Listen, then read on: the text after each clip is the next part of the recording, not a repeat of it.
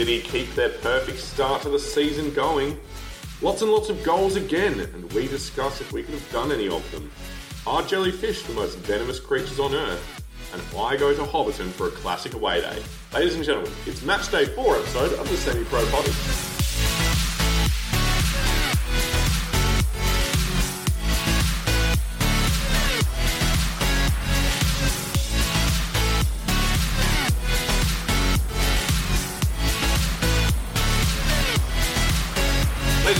Welcome to the Match Day 4 episode of the Semi-Pro Potty. I'm your host, William Chambers. Sitting opposite me this week and every week is my mate, Branson Gibson. How are you today? Doing very well, thank you, William. How are you? Bloody good. We've had a bit of a late start today. Normally we do an early potty. This is a mid-afternoon. Oh, not even mid-afternoon. It's borderline afternoon. Yeah, it's late morning. It's noon. Which is nice. So we've got a couple of cups of tea. You bet we do. Do you want to talk us through what your tea selection for today is, my friend? Well, my tea was selected by you. Yeah, it was. So I believe it is an English breakfast tea with some oat milk, you said. Yeah. And I did say that I could have it with no milk, but you insisted that some milk was required for English breakfast. Yeah, I think if you can have no milk in a tea, your herbal teas and your floral teas are a lot better for it. Like a nice Earl Grey without milk, just a dash of honey, that's a lovely tea. Okay, what about a lemon?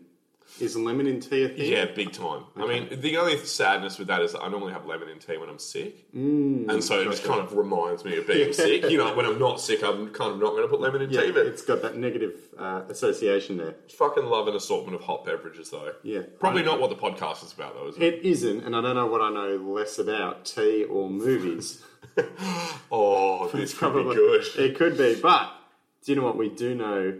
At least a little bit about. Quite, like a bit. A tad. A bit. Well, we like them. Kits. Love kits. Let's jump into the kit bag segment. Who's the kit bag segment brought to us by, William? Brought to us by Vintage Soccer Shirts AU. Oof, on the internet, on Instagram, www.vintagesoccershirtsau.com. So check them out. We're wearing 2 kits from theirs today. Branson, talk us through yours, because yours is a humdinger. It is. It's a good one. It is a 2000-2001 Argentina home kit. Love it. Yum, yum, yum. Reebok kit. It's sort of a little bit different for an Argentina kit. Of course, it's got the classic. Is it? Well, I was going to say...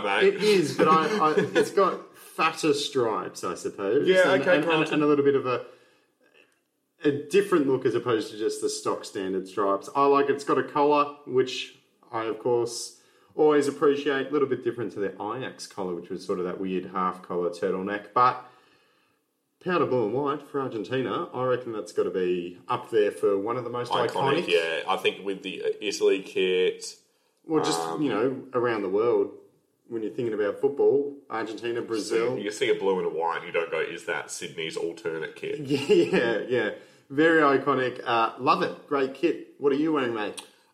We're a couple of stripy boys today. Ooh. I am wearing the 2014-15 Melbourne City away kit, which I think we both like because it is a throwback to the heart. It's got the red and white to it. I know that I think they were trying to have a non-Melbourne heart away kit for a bit, and it just kind of wrote itself. It's like they've just now always got to have a red and white away kit. Yeah, I think... because it's just so good. Yeah, I think this year was their 3rd kit. So they have, their home, their away, and then that's... But I like the second... The away kit's a bit different, so I'm happy with that. It is. But they've just always got to have it. Yeah, they've always got to have it. So I love this one.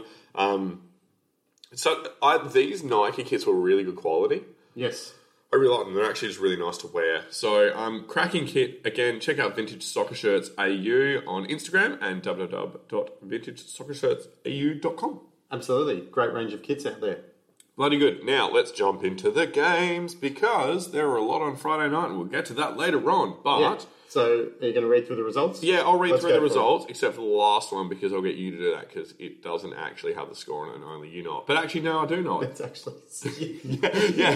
I like the idea that no one in the world other than Bran knows the scoreline of Eastern Lions, Dandenong Thunder. The secret reveal.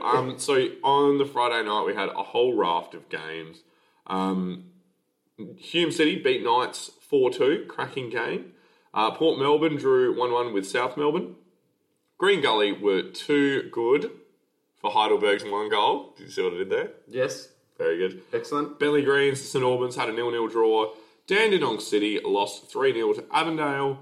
Oakley won 5-0 against Altona. And Eastern Lions did, in fact, lose by one goal to Dandenong Thunder 1-0. Yes. And so you didn't know that result. I didn't know that result. Panicked there for a bit. So I guess in terms of the table, that puts us with Hume on the top, Altona on the bottom, and all the other teams in the middle that we'll get to.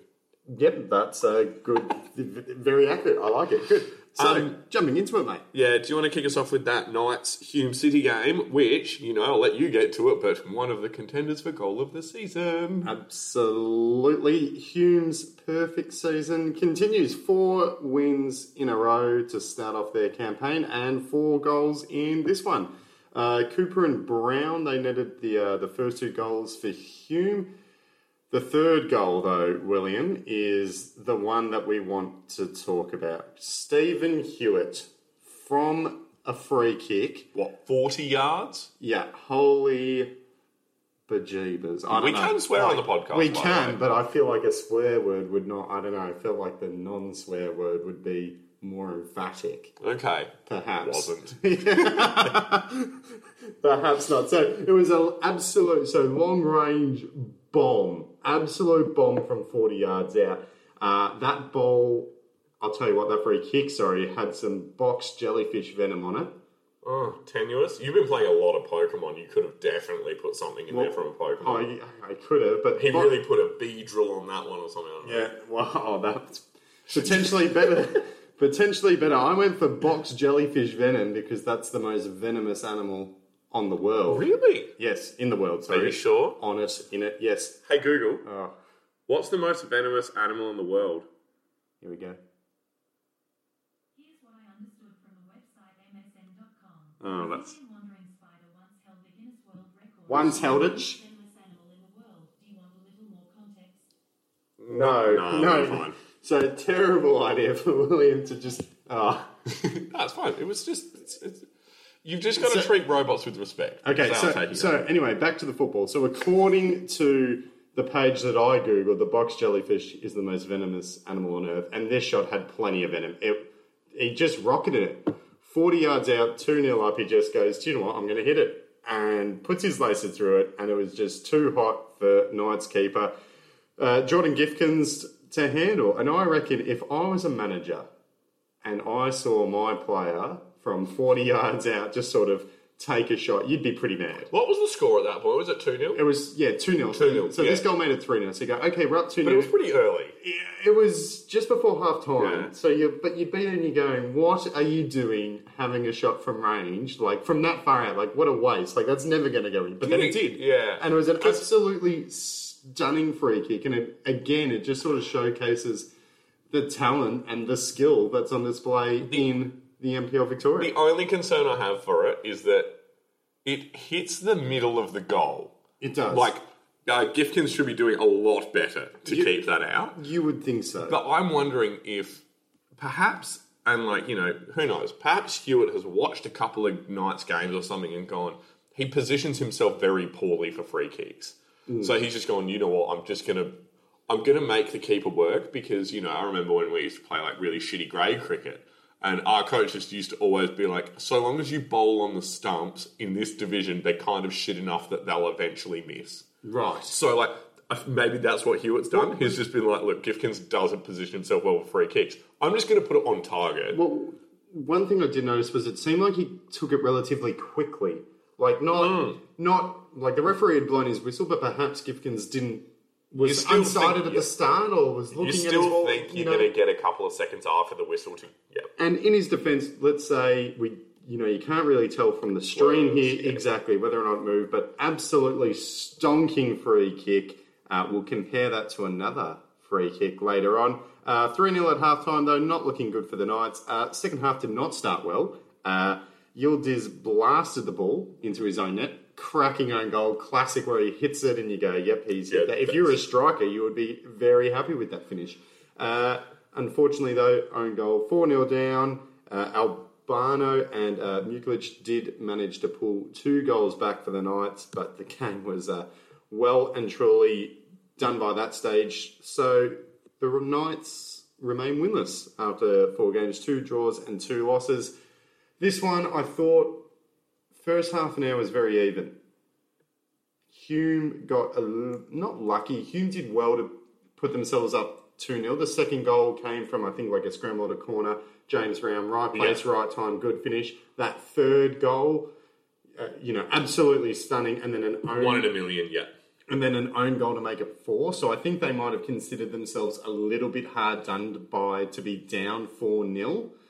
But Hume City, let's sort of focus on them. I mean, 4 wins in a row. What a perfect start to the season. Yeah, no, they've looked really good, and I think we all sort of expected them to look good this season, but this good, this early on, probably didn't. Well, the one thing that I will say there is they've won 4 games. All 4 of their wins have come against teams who are in the bottom 5 of the table.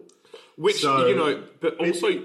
It's still very early on, and, some of those teams are in the bottom half of the table because they've been hammered by Hume. Exactly, that's what I was going to say.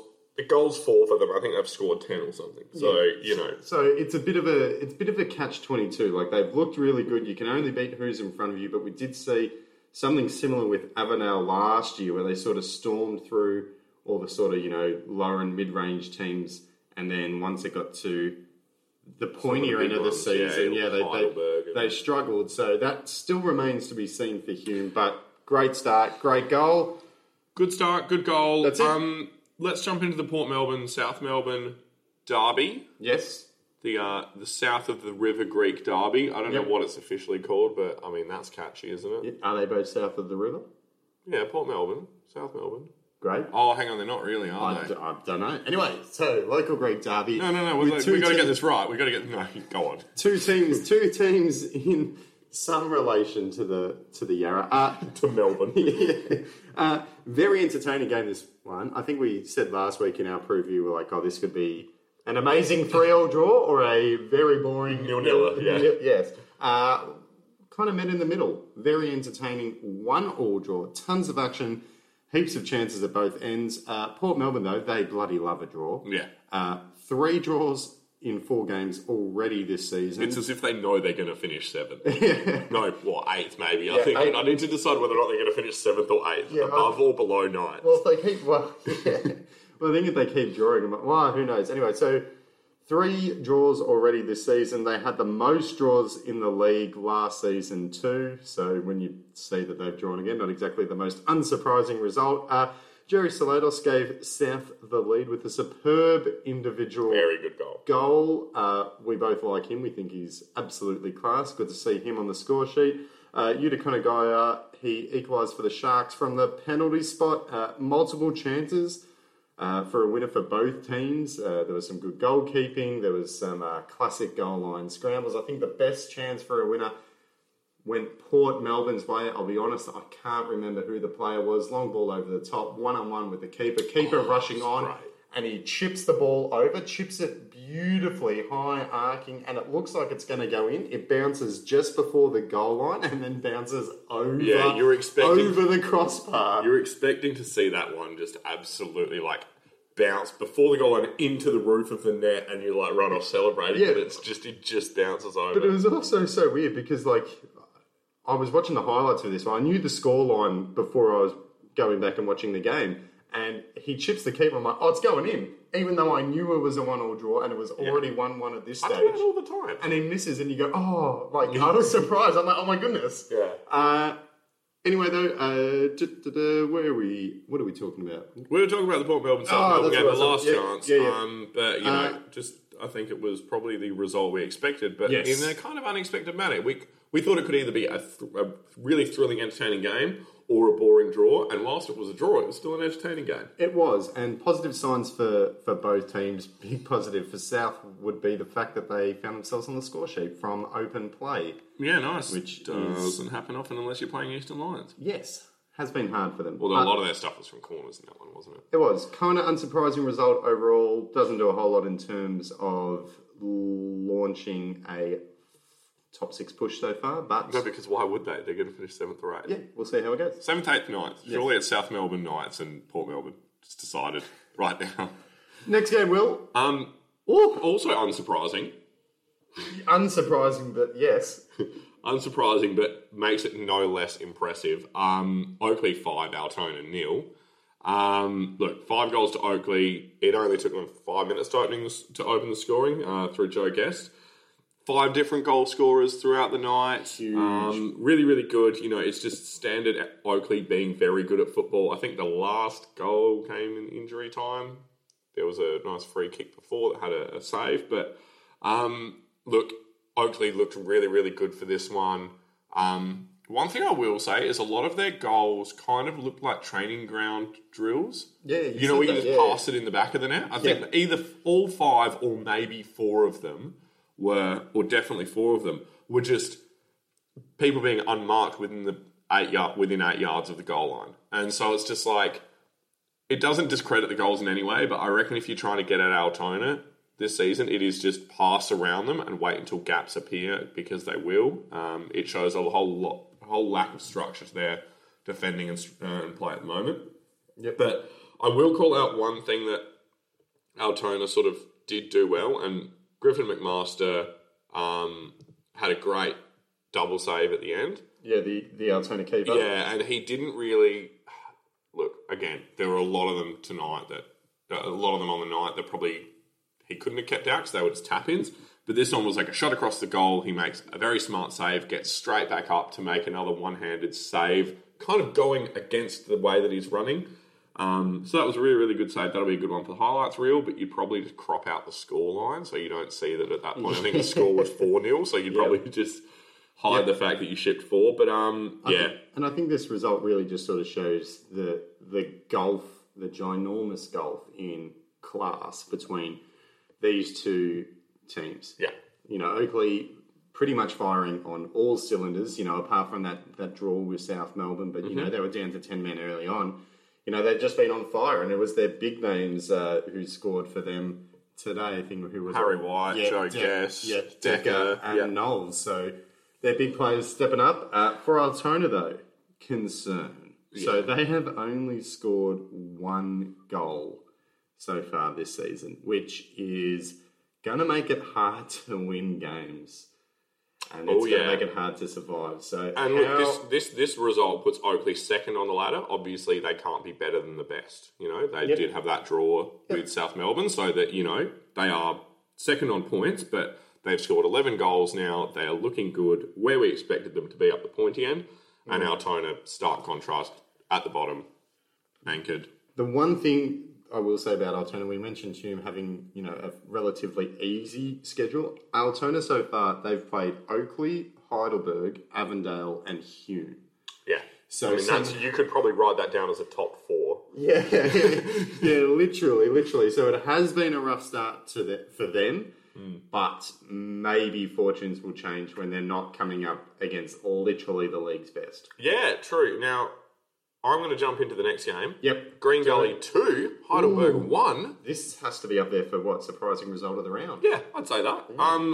We were saying on the pod last week, though, that we know that Green Gully have got a good performance in them. It's just, when is that going to come about? Yeah, you know, and, like, you know, a few injuries and things outside of their control. Yeah, so let's just sort of acknowledge that we are essentially geniuses at Premier League football in Victoria. Oh, for sure. Yeah, without a doubt. Yeah, so Green Gully 2... Heidelberg 1. Heidelberg opened the scoring through Ninkovic, not Milos Ninkovic. Oh. I can't remember his first name. Luka Ninkovic? I don't know. Anyway, it's my story, I'm telling it. Yeah, I love that. Through Ninkovic. And that script at that point felt pretty familiar. Green Gully going behind to a good team, and Heidelberg, I would expect to not look back from that and just pile on a couple of goals in the second half, and there we go.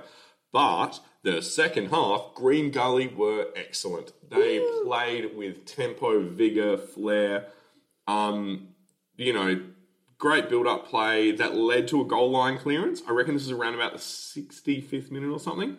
And then shortly after, that's where they equalised. It was a header at the back post to Fletcher. But again, just gritty, winning the ball in midfield, passing it out left, get it out wide to the right, cross in.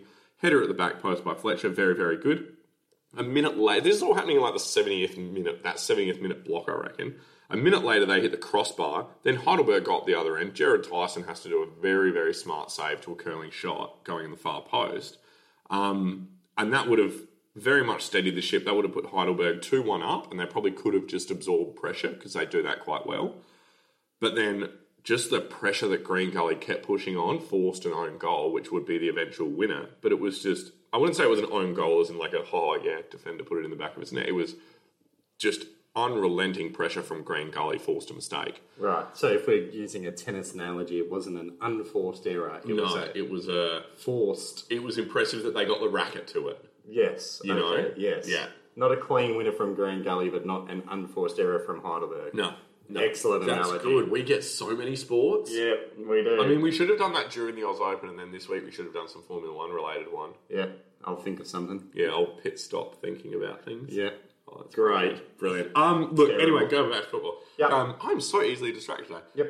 Great win for Green Gully. Where does that put them in the ladder now? I'd say that puts them in 10th. It does. Well, it's their first win of the season. So, again, you know, we keep referencing the ladder. We know it doesn't mean anything to, like, week 10, to be honest. It's hard not to. But I think just for them, two takeaways here. Their first win of the season, so they're on the board after 3 defeats. So... Yep. It's got to be good for morale. And we thought there was a tipping point for them, and I'm glad it's come because they are better than what those results were saying. Yep, and you know, to get a win against a good outfit in Heidelberg, I think is a strong performance. On the flip side, though, for Heidelberg, we're having a little bit of chat about this. What do you think of Heidelberg United so far? I think it's fine. It's probably better for you to say what you think. Because then my response to that is essentially correct and it makes you look like a fool. Right, okay. Well, I just sort of think that, you know, so far this year, 2 wins, 2 losses. I think this result just sort of shows that they are not as invincible as they might have seemed in years past. You know, I didn't say that before, but that is, I would agree with that statement. Like, I mean, we're 4 weeks in here. Yes. You know, so again, extremely... early. They've lost to Gully and Oakley, 2 teams who both made the finals last year. So with that, we are not by any extent raising alarm bells, but I just have an inkling here that Heidelberg might not be as invincible as they've seen. I'm not concerned because as early, I think what they do well is that they start, they end seasons well. Yes. So they're looking at this going, I think they're just getting into their rhythm. And like I said, if that shot doesn't get saved by Jared Tyson, that's 2-1 up. And then they sit deep and they can absorb pressure better than probably any other team in the league, maybe Sans Oakley. I think no warning signs there for Heidelberg. And I do think they're still probably as good as last year. Yep. Okay. Interesting. I just think teams will look at them and go, do you know what? Yeah, we think we can get a result here. Hey, do you know who thought they could get a result there and didn't? I think I do. Yeah. Bentley and St. Albans. Yeah, I don't know who I mean by who would get a result there because St. Albans are quite good and Bentley are quite good. Well, so. I think both teams would have eyed off a win here. They would have, but they didn't get it. No, and neither of them did. The team that would have been screaming in the dressing rooms afterwards would have 100% been Bentley. Yeah, so it was a 0-0 draw. Yeah, but this was definitely points dropped by Bentley. The entire game was just them creating chances. For shits and giggles, I'm talking shots from distance, headers from corners, goal line scrambles. They did pretty much everything except put the ball in the back of the net. Actually they did, but it was ruled offside. So one of my highlights was Anthony Desic for St Albans went to hoof for defensive clearance from the edge of the box, but instead just shanks it back into Beakhurst. So he's on the 18-yard line pretty much, hoiks it, goes to put it in Rose Ed, and it just goes about 10 metres behind him. Yep. And Beakhurst controls it. Yep. From that play, I think they put the ball in the back of the net, but it was very offside. The St Albans goalkeeper, Kuznon? Yep. Yeah, yep. Kuznon. Made a raft of great reaction saves. Not as poetic as Jared Tyson's one of, diving to your right and tipping it over. A lot of them were very scrappy reaction saves. That's what he had to do. That's all right. When you're a goalkeeper, see ball, stop ball. Yeah, it is your job. We could also be goalkeeping coaches. With that philosophy, absolutely. Surely we could put it in like a Latin to make it sound a lot smarter than it actually is. Yeah, that'd be so good. But he was definitely the last line of defence for this one. I know it's a kind of a stupid saying that the goalkeeper's the last line of defence because literally is the last line of defence. Yeah, but his saves were saves. Saves, very good saves. So good point for St. Albans. Points dropped for Bentley, but a good performance by Bentley. So, yeah, I think they'll be frustrated, but good signs out of them. Jump into the Avondale one because I'm very jealous I didn't get to go to this one. How was it, mate?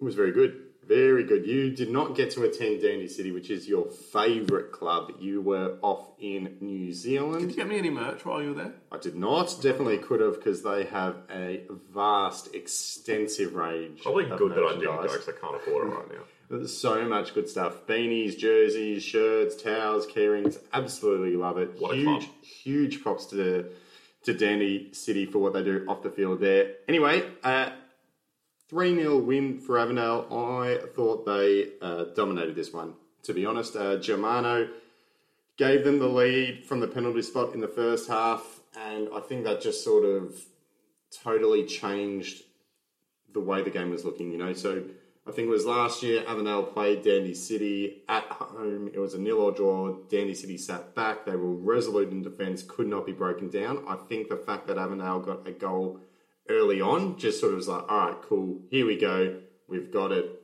let's roll. It sort of, shifted that sort of mindset there. Yusuf Ahmed doubled the advantage for Avondale in the second half with a stunning individual goal. I got the ball sort of halfway through midfield and dribbled past, I want to say, three defenders. Just they tried to tackle him. He said, no, not having any of that. I'm going on. Superb run, drove into the box, and then a nice little finish, blaster past the keeper. Tip-top goal. If it weren't for others, might have been goal of the round. Boland, I was about to say Boland's one was a good one as well. Probably not goal of the round territory, but no, probably not. He scored late. His first goal of the season. It did come through a lovely assist from Sakai. Had the whole goal to aim at, but he tucked it away. Good for him to sort of get his first goal of the year. Of course, last year's Golden Boot winner. Avondale's offense, I sort of want to touch on briefly. Like, you know, they really seem like they've found their form. And, you know, without Boland and Zinni, because neither of them started and they didn't start last week either. And it just doesn't sort of seem like that's an issue. Valentini and Ahmed have stepped up. I've been impressed by Joey Katabian, even though he hasn't scored yet. So the offense is working well, but their defense has been extremely strong. So this is their third clean sheet in a row. Through that stretch, they've only allowed 7 shots on target in those last 3 games combined. So they've been really stingy, really, really neat and organized. Which adds some ruthlessness to the offense, and then you've got a premiership. Well, team. Well, it looks like it. You know, last year Avondale were always a goal-scoring machine. This year it sort of looks like they're a little bit more well-rounded. And I think the big thing for Avondale is their performance without a number of their key stars. Zinni, Boland, you know, not starting through injury and suspension. We saw Phil and James Riccobene, who were big for them last year, haven't featured much at all this year. Yep. So Avondale with a team that doesn't necessarily look like their strongest starting 11 on paper, getting some emphatic results, mate. Yeah, but, you know, look, as much as the village of Dandenong might be upset, there's another team in Dandenong. There is. And they had quite a good result. They did. Against Eastern Lions, admittedly. That's all right. A result's a result. It is. Dandenong Thunder beat Eastern Lions by a goal. Yes. Solitary goal in the game. Brandon, tell us about this one. Yes. So it was a good game that was surrounded by an even better sunset. Bloody beautiful. You would have appreciated it. I love it so much. Yep. Pink sky. Lovely sunset. You know what they say? Pink sky. Pink sky in the evening. Good game of football. Below. Believe me. Yeah, okay. So, Brandon Barnes scores again. I think that's his 4th goal of the year. Just give him the golden boot now. There was a mad scramble late for Eastern Lions. You know, they had an opportunity to equalise. Their ball was pinging around all over the place, but to be honest, they never really looked likely to score. They've only scored 2 goals this year, both those goals coming in the same match. So I mean, that's got to be concerning for them. A few pluses and a few minuses. So big plus for Eastern Lions. This was the fewest goals they've conceded in a game with one. Also their closest result of the season, the previous closest having been a 3-goal loss. That's a plus there. Minus, they've only scored in one of their 4 games and are still winless. But another plus, they are off the bottom. They are indeed. But the minus from there is it's only really because another team is worse than they are. You know, it's not like they've lifted themselves off the bottom of the table. With a solid 1-0 loss. With some great results. It's just that another team near them happens to be sucking more than they do. But that brings us the way that league tables work. Yeah. Well, quickly, Dandenong Thunder's still undefeated. 3 wins and a draw. They only just stayed up in the NPL last year. They won the NPL relegation playoff against Boland, and since then they've looked good. I've liked Marafiotti, that combination with Barnes, and I mean for the Thunder, things are looking up. No stormy weather in their future. No, just blue skies. Can you have Thunder without clouds? You can't, because you can have a rain shower. But Don't know. But anyway, Thunder looking good, Eastern Lions not so good, and another rip around of NPL Victoria action, William. Done. Love it. Excellent. Let's go on to the hot topics. Yes. Brand, you've got one? I do. So, whose goal was better? Brandon Barnes and his free kick against the Knights in the 93rd minute, curling, top corner, equaliser, or Hewitt's goal versus the Knights on the weekend? Jeez, the Knights have given up a couple of Stamping free kicks. Yeah. So I remember watching the A-League, just a slight sidetrack, the A-League own goals, the compilation that JFC did, and so it's good. I think 4 or 5 of them are by Newcastle Jets, and you're great, well done, guys.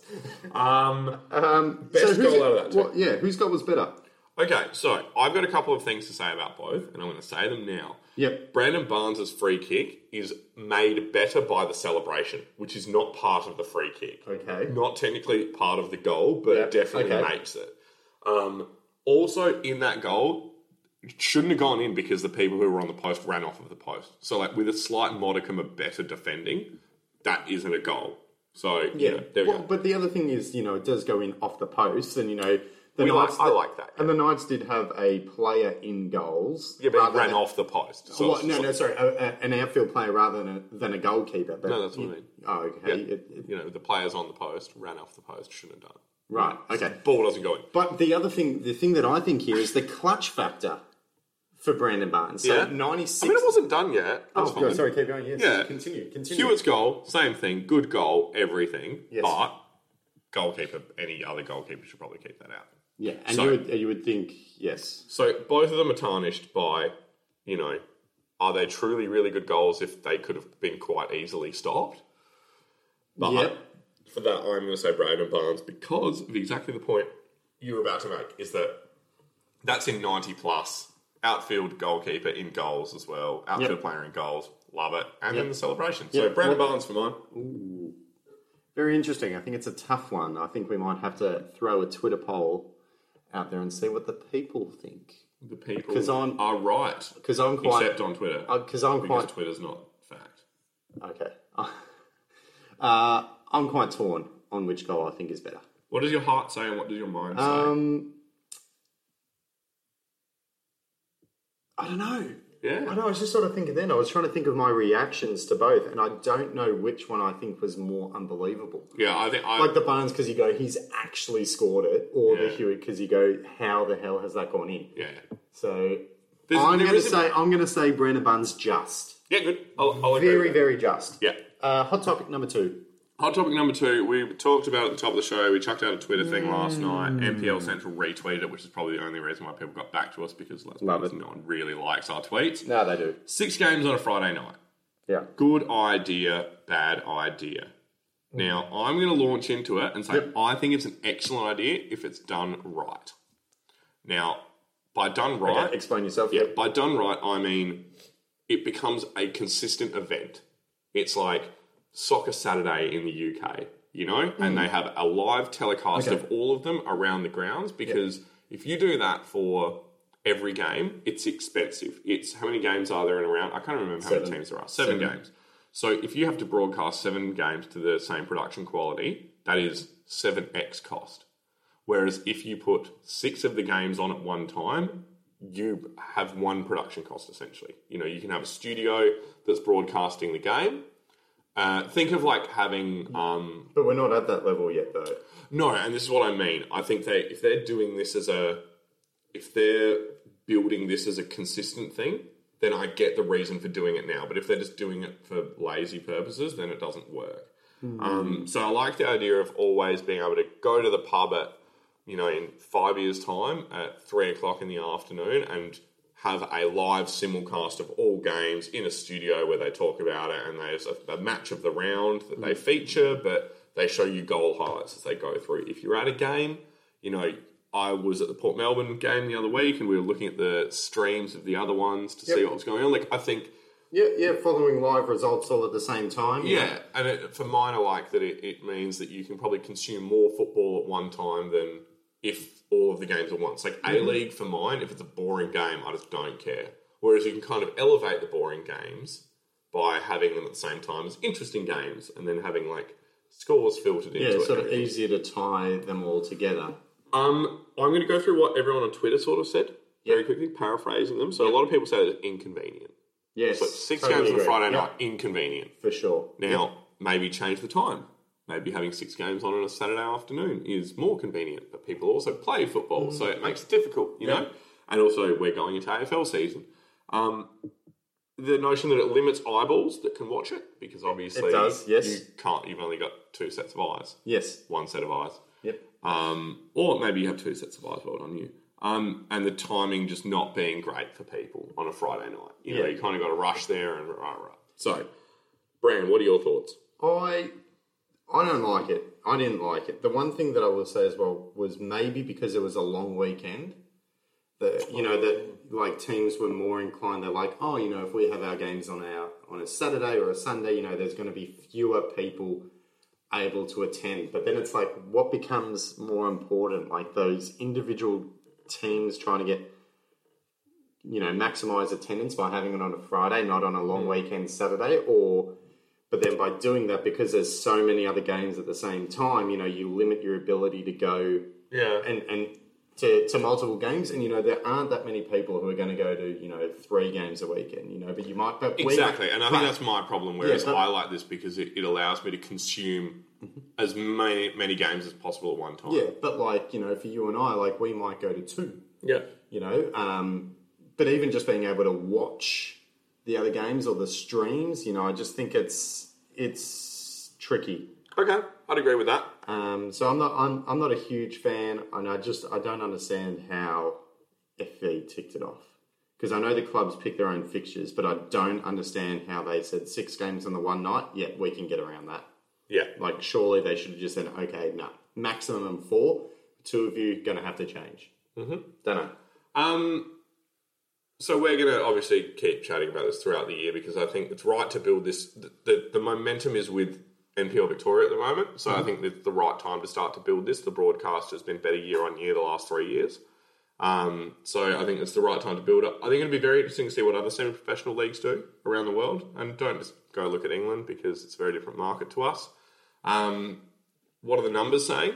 And also just questioning what those numbers are, because I'm always a big advocate of eyeballs doesn't equal success. You know, people can engage with highlights afterwards. They can engage with a magazine show on a Monday night and they're still watching the league. So I think it's very important to think of it holistically and not just be like, oh, you know, we put six games on a Friday night and had 90,000, but the week before we staggered them out, we had 100,000. That's not your argument. You need to look at, are people watching YouTube highlights later or whatever? Yeah, I just think it makes it more inconvenient for people to access more football. I get what you mean, where you can consume it all at the same time, but you know, trying to get to multiple games, watch multiple games. Maybe a Sunday, maybe a Saturday night. Things are good on Saturday, 5 o'clock kickoff of lots of games. It's a bit of a... Well, and Saturday would be okay because you can sort of stagger it a little bit more. Like, you know, Avondale can play at 3. Yeah, because they don't have lights. Well, no, but yes, but at Avenger Park, and then we can get to a game at Heidelberg at 7:30. Yeah, you know, see, for mine that's too much. Like, I don't want to take out a full a full day of my weekend, I can slot in a game, and that's why I like the six, because I'm like, cool, I can be 100% active in football for 3 hours. But then you don't get that option where it's like, you know, you don't have to go to multiple games, where it's like, oh, I've got that ability too. When you got six on the one night, you've got no choice. I don't like that. But then what if every single club has six screens? No. And they host parties. No. What if we open an NPL Victoria sports bar? Oh, there we go. That's it. That's it. Okay, ladies and gentlemen, that's the end of part one, the first half. Join us back very shortly for part two.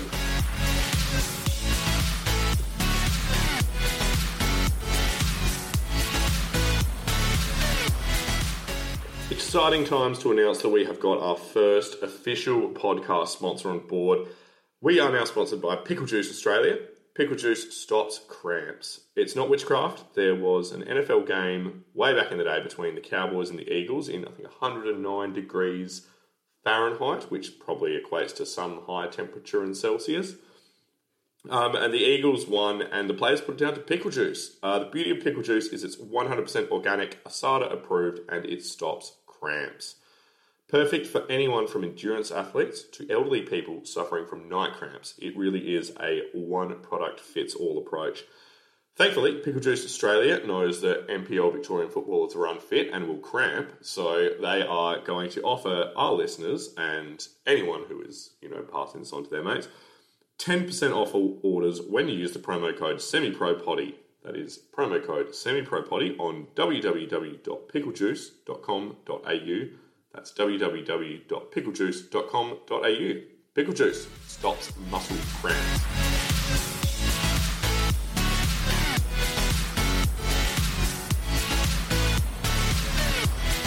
Welcome back to the second half of the Semi-Pro Potty.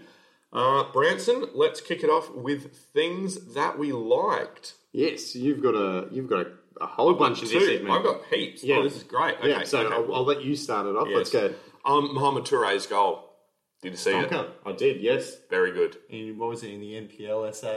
Which I think someone told me they've changed it. It's no longer FFSA or something. It's something weird. Anyway, they've changed it now. But yes, in the South Australian Premier League, not of Victoria, which is not the subject of this podcast, so we're just talking about it. But it's really, really good.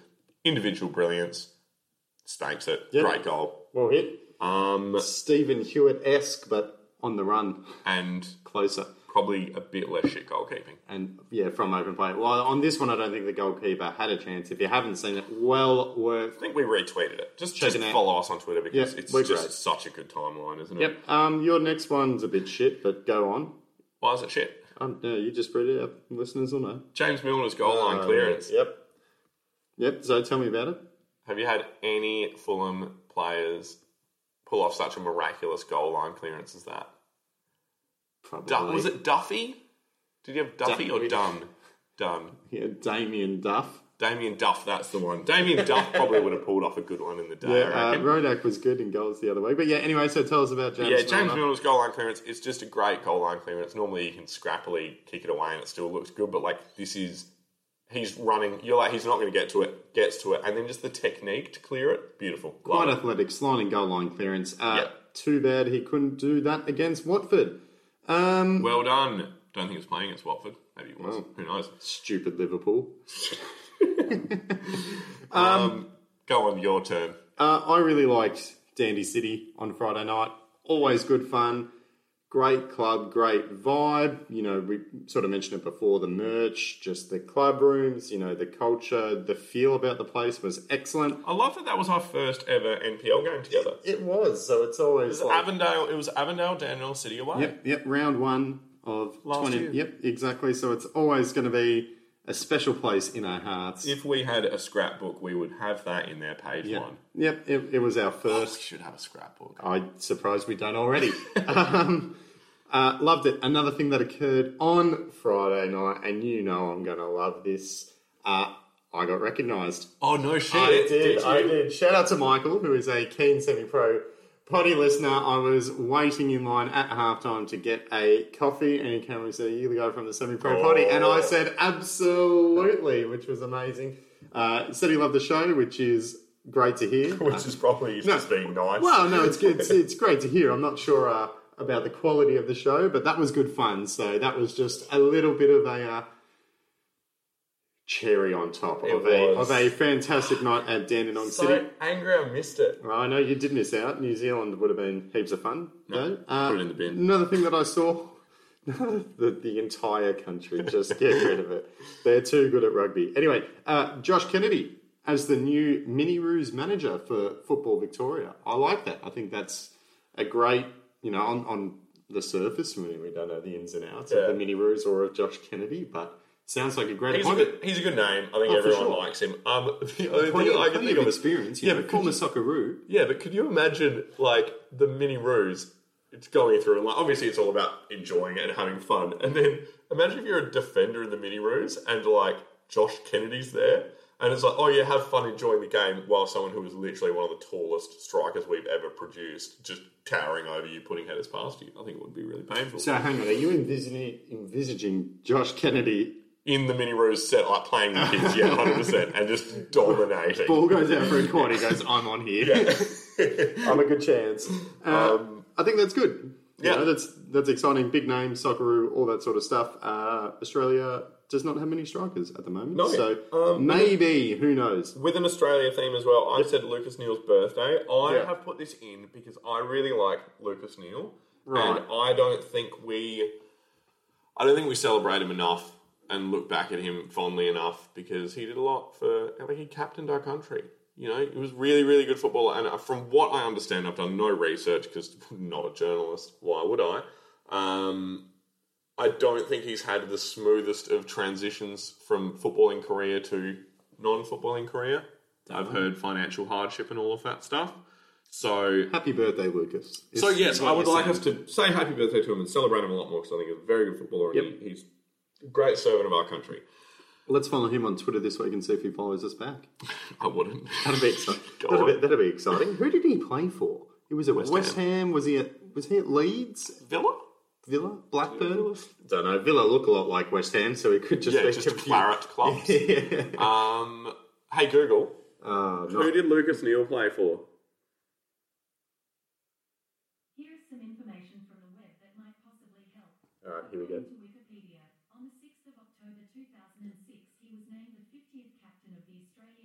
Yeah. So the Socceroos. Yeah. Oh, great! No, send me a link. No, so to be honest, you're 0-2 for your No, I got this here. Okay. There is. We're gonna do a little bit of a game. How many clubs do you think you can say that Lucas Neill has played for? Very quickly, Sydney. Yep. Definitely played for West Ham. Yep. Definitely played for Leeds. And Blackburn. Definitely didn't play for Leeds. Damn it, play for Blackburn, yeah. Holy shit. I don't know, who else? Everton, yeah. Millwall. Jeez. Yeah. So, Millwall was the start, 95 to 2001. Yeah. You got 152 appearances at Millwall. That's many. Yep. That's a lot. Yep. Galatasaray. Couple of clubs that I can't pronounce in the Middle East. Sorry to all of our Middle East listeners. It's not good enough, but I don't want to butcher it. And I think he was at Doncaster Rovers on loan for 4 games. Great. Anyway, so Lucas Neill. Yeah, happy birthday. Something that I like, new favourite Twitter account. It's just so good. You like it too, which is excellent. So, crap 90s football. So, pretty much... favourite. We could almost chalk this section every week with just tweets from crap 90s football. Yeah, it's really going to buff out our Twitter feed during the week. Yeah. So if you haven't seen it yet, it's pretty much just a Twitter account dedicated to sharing videos of terrible passages of football from the 90s. And we love it because some of the shithousery is just insane and some of the lack of skill is just insane. And you mentioned before the fact that it's not just League 2... or Sunday league teams. It's Manchester derbies. Yeah, it's big clubs who are struggling or just have general crap passages of football. So they're well worth a follow. They're not linked to us in any way, shape, or form. They should be, though. We'll send them a message. One thing I like about it, so I think there's been a big sort of shift from football in the last, I'm going to say since mid-2000s. And it was essentially the convergence of football broadcasts and video games, where... games are now starting to be broadcast as to how they look on FIFA. Starting to show penalties from behind, starting to do camera angles like that. And so it's really refreshing to go back to football that is VHS goal highlights tapes. Yes. And you can see the fuzziness and the tracking and everything. Yes. And it's just shitty quality. And, like, watching shitty quality football on shitty quality video, just it's so beautiful. Yeah, it's really nice. Yeah, like, it nice. Because, like, when you see... I remember there was one sort of crap 90s football highlight from, I think, earlier this year. It was a Tottenham game. It was last year, actually. And it was a Tottenham, just shitty goal. And I was just like... It's in 4K. It looks too good. Shit football, when it looks good, doesn't look as funny. But when it's, on VHS, it looks brilliant. You've got one last thing that you liked from your New Zealand trip. Got to go to Hobbiton. Nice. That's great. How was it? Fucking lovely. Was it? Amazing. So lovely. Do you know what? That tree on top of Bilbo's Hill, fun fact for you all. Have you seen Lord of the Rings? Yes. Okay, great. The tree on top of Bilbo's Hill. Yeah. I think this may have been for the filming of The Hobbit, not for Lord of the Rings. Mm-hmm. But... that was a hand-built tree, and they painted all the leaves by hand. Oh. And then Peter Jackson comes on set and goes, it's not the right green, so I had to repaint all the fucking leaves again.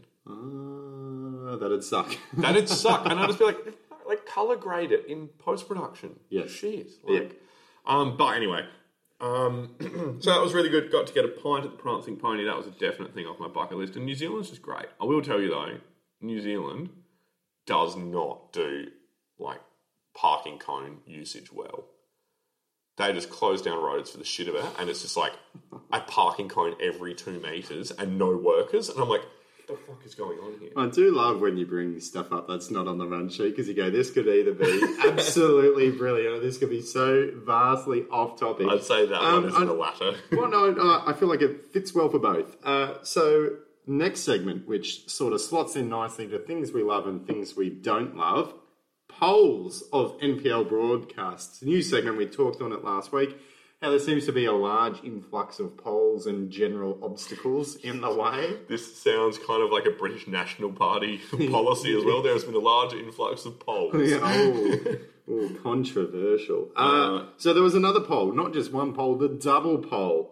During the Dandenong Thunder Eastern Lions games, poles in the way at both ends, blocking the near corner sort of area, and you go, goodness gracious, Pro potty sticker would look pretty darn good on that there pole. I think we should just do it one weekend. We should just get a 8-foot ladder. Oh, that's what I'm doing tonight. Literally ordering semi-pro potty stickers, and we're just going to plaster the town. Talk to my mate Nick because he does. Stickers for art. Yep. So you go around the world and you put stickers up and everything, and people repost them, and there's a really big community of it. So we can get him to design a semi-pro potty one. Yep. Stick that up. Yep. Gets him exposure. Yep. Gets us exposure. Excellent. Things we didn't like. Yes. I've left that blank. Good on you. You do yours, and I'll think of something. Okay. Well, I got a couple. One off the top of my head, I did like our first ad from our first sponsor, Pickle Juice. Very good. Don't know about you saying we all know that NPL players are unfit and cramp. I don't know if that's necessary. They definitely do. They're professional. They are. I still think their fitness levels. I would love to see you do pre-season fitness testing with an NPL club. My mate said, do you want to come play social football? We're kicking off training. And then we're just we're just going for 15K runs. And I'm like, fuck jeez. Yeah, so... don't know about the accuracy of your statement there. But anyway, we'll see how it goes. Yep. Things I didn't like. So the Serie A, playing games in empty stadiums, of course, because of coronavirus. So I understand that it is a very responsible reason. So pretty much they've decided that all games, and for at least the rest of March, will be played behind closed doors, I think. That's just because Italy did fuck nothing early on to contain it. No, so here's the thing, though. Without divulging into coronavirus, they had the strictest border controls in Europe. Yeah, apparently. And now they've got the highest influx of infections. And Italy also has one of the best tax policies. Yeah, Italy also has one of the best tax policies. People just chose not to pay tax for a long time. Right. And no one called them up on it. So, look, I travelled internationally this week. My business partner's wife works with someone who is the director of World Health Organisation within Australia. Great. The whole coronavirus stuff, it is a beat up. Just, do the smart things enough, wash your hands, all of that stuff. But there's one bit of this will make you like it. is that there is a very real possibility that when Liverpool wins the league, could be behind closed doors.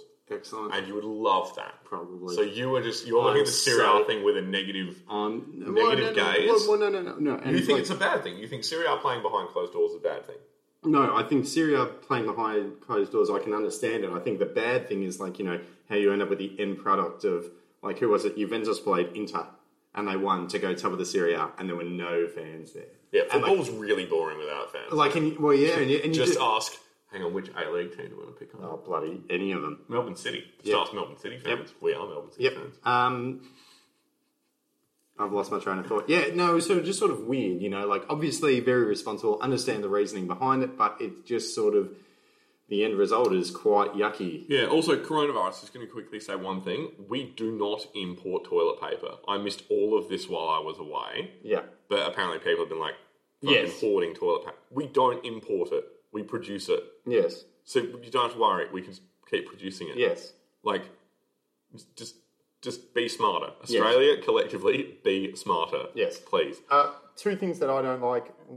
We touched on it before, so I'll just gloss over it. 6 games on the Friday night. Yep. Get that it was a long weekend, but I think it's really average. Another thing that I saw on Twitter last night, so the Western Sydney Wanderers. Oh, this is bullshit. Western Sydney Wanderers have decided to do, like, a singles night for Wanderers fans. So it sounds like a speed dating function thing. Which? So like-minded Wanderers fans, you know, you come to this singles event, you meet people, fellow Wanderers fans, and get to read it up. I like that because, look, it's thinking outside the box. It's about building community and everything.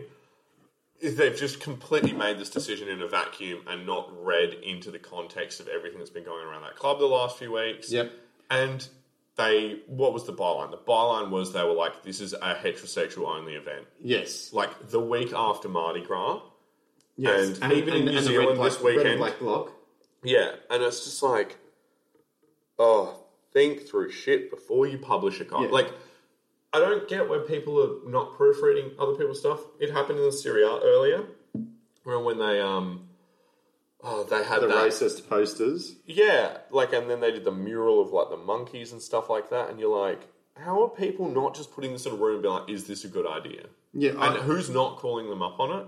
Well, I think that's the main thing, where it's not, like, an error, or it's not, like, a type or anything. It's a poor decision. Yeah.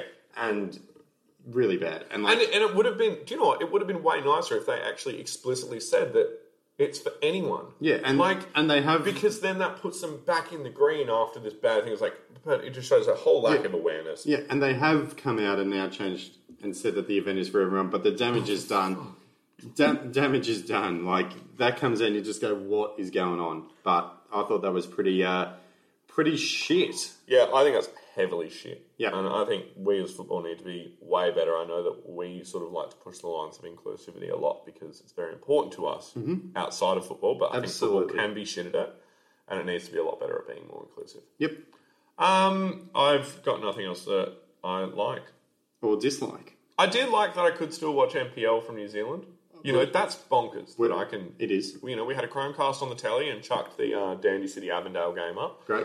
Which didn't help for my preparation for this podcast because you were at the game. Probably should watch another one. Yep. But, no, it was really nice. And my friends were just like, what's this? And I'm like, this is what I have my podcast on. And they were suitably bored of it after 5 minutes because I don't really like it. Yep. So. I love how you've thrown something you like into the things we didn't like segment, just to mix things up. Well, streaming. Well, you're like... We're talking about things we don't like. And you know, oh, no, I really liked being able to watch the NPL in New Zealand. I did like it. Oh, yep, sorry. Yeah. My bad. Does not matter. Moving on. Very positive this week. Blunder of the week. Yes. We could have done that. Yes, that Branson, is... what could we have done this week? We reckon the goalkeeping for Hewitt's goal. We reckon we probably could have done that. Jordan Gifkins left a lot to be desired, you know. Yeah. We don't know the full ins and outs of the swerve or whatever. One of my favourite things to yell when a footballer gets puts in a bad challenge or something is to yell out, he knows what he's done. Yes. I think Gifkins knows what he's done. Yes. You know, I think he would... Probably feels a lot of remorse for it. Yeah. You know, so was it a good strike? Yes. Was it hit really well? Yes. Was it potentially moving? Also, yes. Could he have done better? Was it potentially moving? Also, yes. That's the quote. That's great. But yeah, you would think that he could have done better. Not a terrible blunder, maybe a little bit of a rough blunder of the week there. But we definitely could have done that. Things we could not have done, though. Quite a lot this week. Yes, a great piece of footballing skill that we, some very poor footballers, definitely could not have done. Well, Stephen Hewitt's goal. Yep. I don't even think I could kick a ball 40 yards, to be honest. If I kicked it 40 yards, it would have to be side-footed and curled, and it would have not a lot of venom on it. Yes, I could not kick it off the ground like that, 40 yards, no way. I don't think I'd even clear the wall, actually. Walls are tricky things. So, stunning strike. Regardless of the goalkeeping, what a hit. Definitely could not have done that. Yusuf Ahmed's goal. Couldn't have done that either. How he dribbled past, I think it was three players, and then blasted his finish home. You know what? When I was watching that, my hip flexors actually hurt. I was watching, I'm like, well, that hurts. Well, he just sort of refused to be tackled. Like, the Dandenong City players were like, we'd like the ball, please. And he said, well, I'm just bloody not going to give it to you. Imagine if lol jokes. Don't ever do lol jokes on this podcast. Okay. But you know how, I do quite like how, if that's actually how dialogue happens in NPL, someone's slaloming with the ball and they're like, oh, I'm going to get past you. And they're like, no, sir, not on my watch. Yes, well, they said, self-narration, Dandenong City wanted the ball. He said, you're not going to have it until you pick it up out of the back of your own net, you animals. You bloody pig. Yeah. So definitely could have done that. Yusuf Ahmed's goal. We should just re-commentate everything. And Jerry Salidos for South Melbourne. His goal, a lovely curling effort. Definitely could not have done that either. Could not have done that. Do you know what we can do, though? Yep, read through the games. Yep, 100%. So we have got two games on the Friday night. We have got Dandenong City hosting Heidelberg United. Oakley Cannons hosting Green Gully. What do we got on the Saturday, Brand? Saturday, spicy one on Saturday. Avondale taking on the Knights, 3 p.m. at Avenger Park. St. Albans taking on the Eastern Lions at 5 p.m. Altona Magic taking on South Melbourne at 6. Hume City facing Bentley at 7:30. And then lastly on Sunday, Dandenong Thunder taking on Port Melbourne. Mate, there are some good games in there. Good game. What's your match of the round? Match of the round, I am going to go for Avondale against the Knights. Just because I think this one we saw last year had plenty... Grudge match last year. Yeah, FFA Cup, 2 regular season games, plenty of spice, plenty of tension. Love that. It, not necessarily a traditional rivalry in terms of, South Knights. A new rivalry. Yeah. Yes, if you're talking about Knights hate Avondale. Yes, and Avondale, I'm fairly certain, don't like the Knights either, but, so plenty of spice in that one, so that's going to be feisty. It'll be interesting to see if South Melbourne can score against Altona. But what's your pick for match of the round, mate? That Oakley Cannons Green Gully comes at an interesting time. Yep. I also think Hume City Bentley as well. Yeah, but also I do think Avondale and Knights stand out because that'll be great. And I feel like form goes out the window the most for that game in this round. Yep. The other ones are kind of like, they're interesting because of form. Yep. Whereas that one is just like, no, it's going to be a shit fight. Tons of anticipation for the Knights because they'd be coming, well, we haven't won a game yet. Yeah. And now we're going to play Avondale. And they'd love to do that. They've got it in their arsenal to do it. And I reckon the Knights will win, I'll be honest. Yeah. I reckon they will. They just seem to love to beat Avondale. Yeah. It'll happen. Bloody good. All right. Let us know what games you're going to. Let's leave it at that. Ladies and gentlemen, thank you very much for joining us. Yes, and a big thank you to our partners, Will. Yes. Vintage Soccer Shirts AU and Pickle Juice Australia. Vintage Soccer Shirts AU.com and picklejuice.com.au.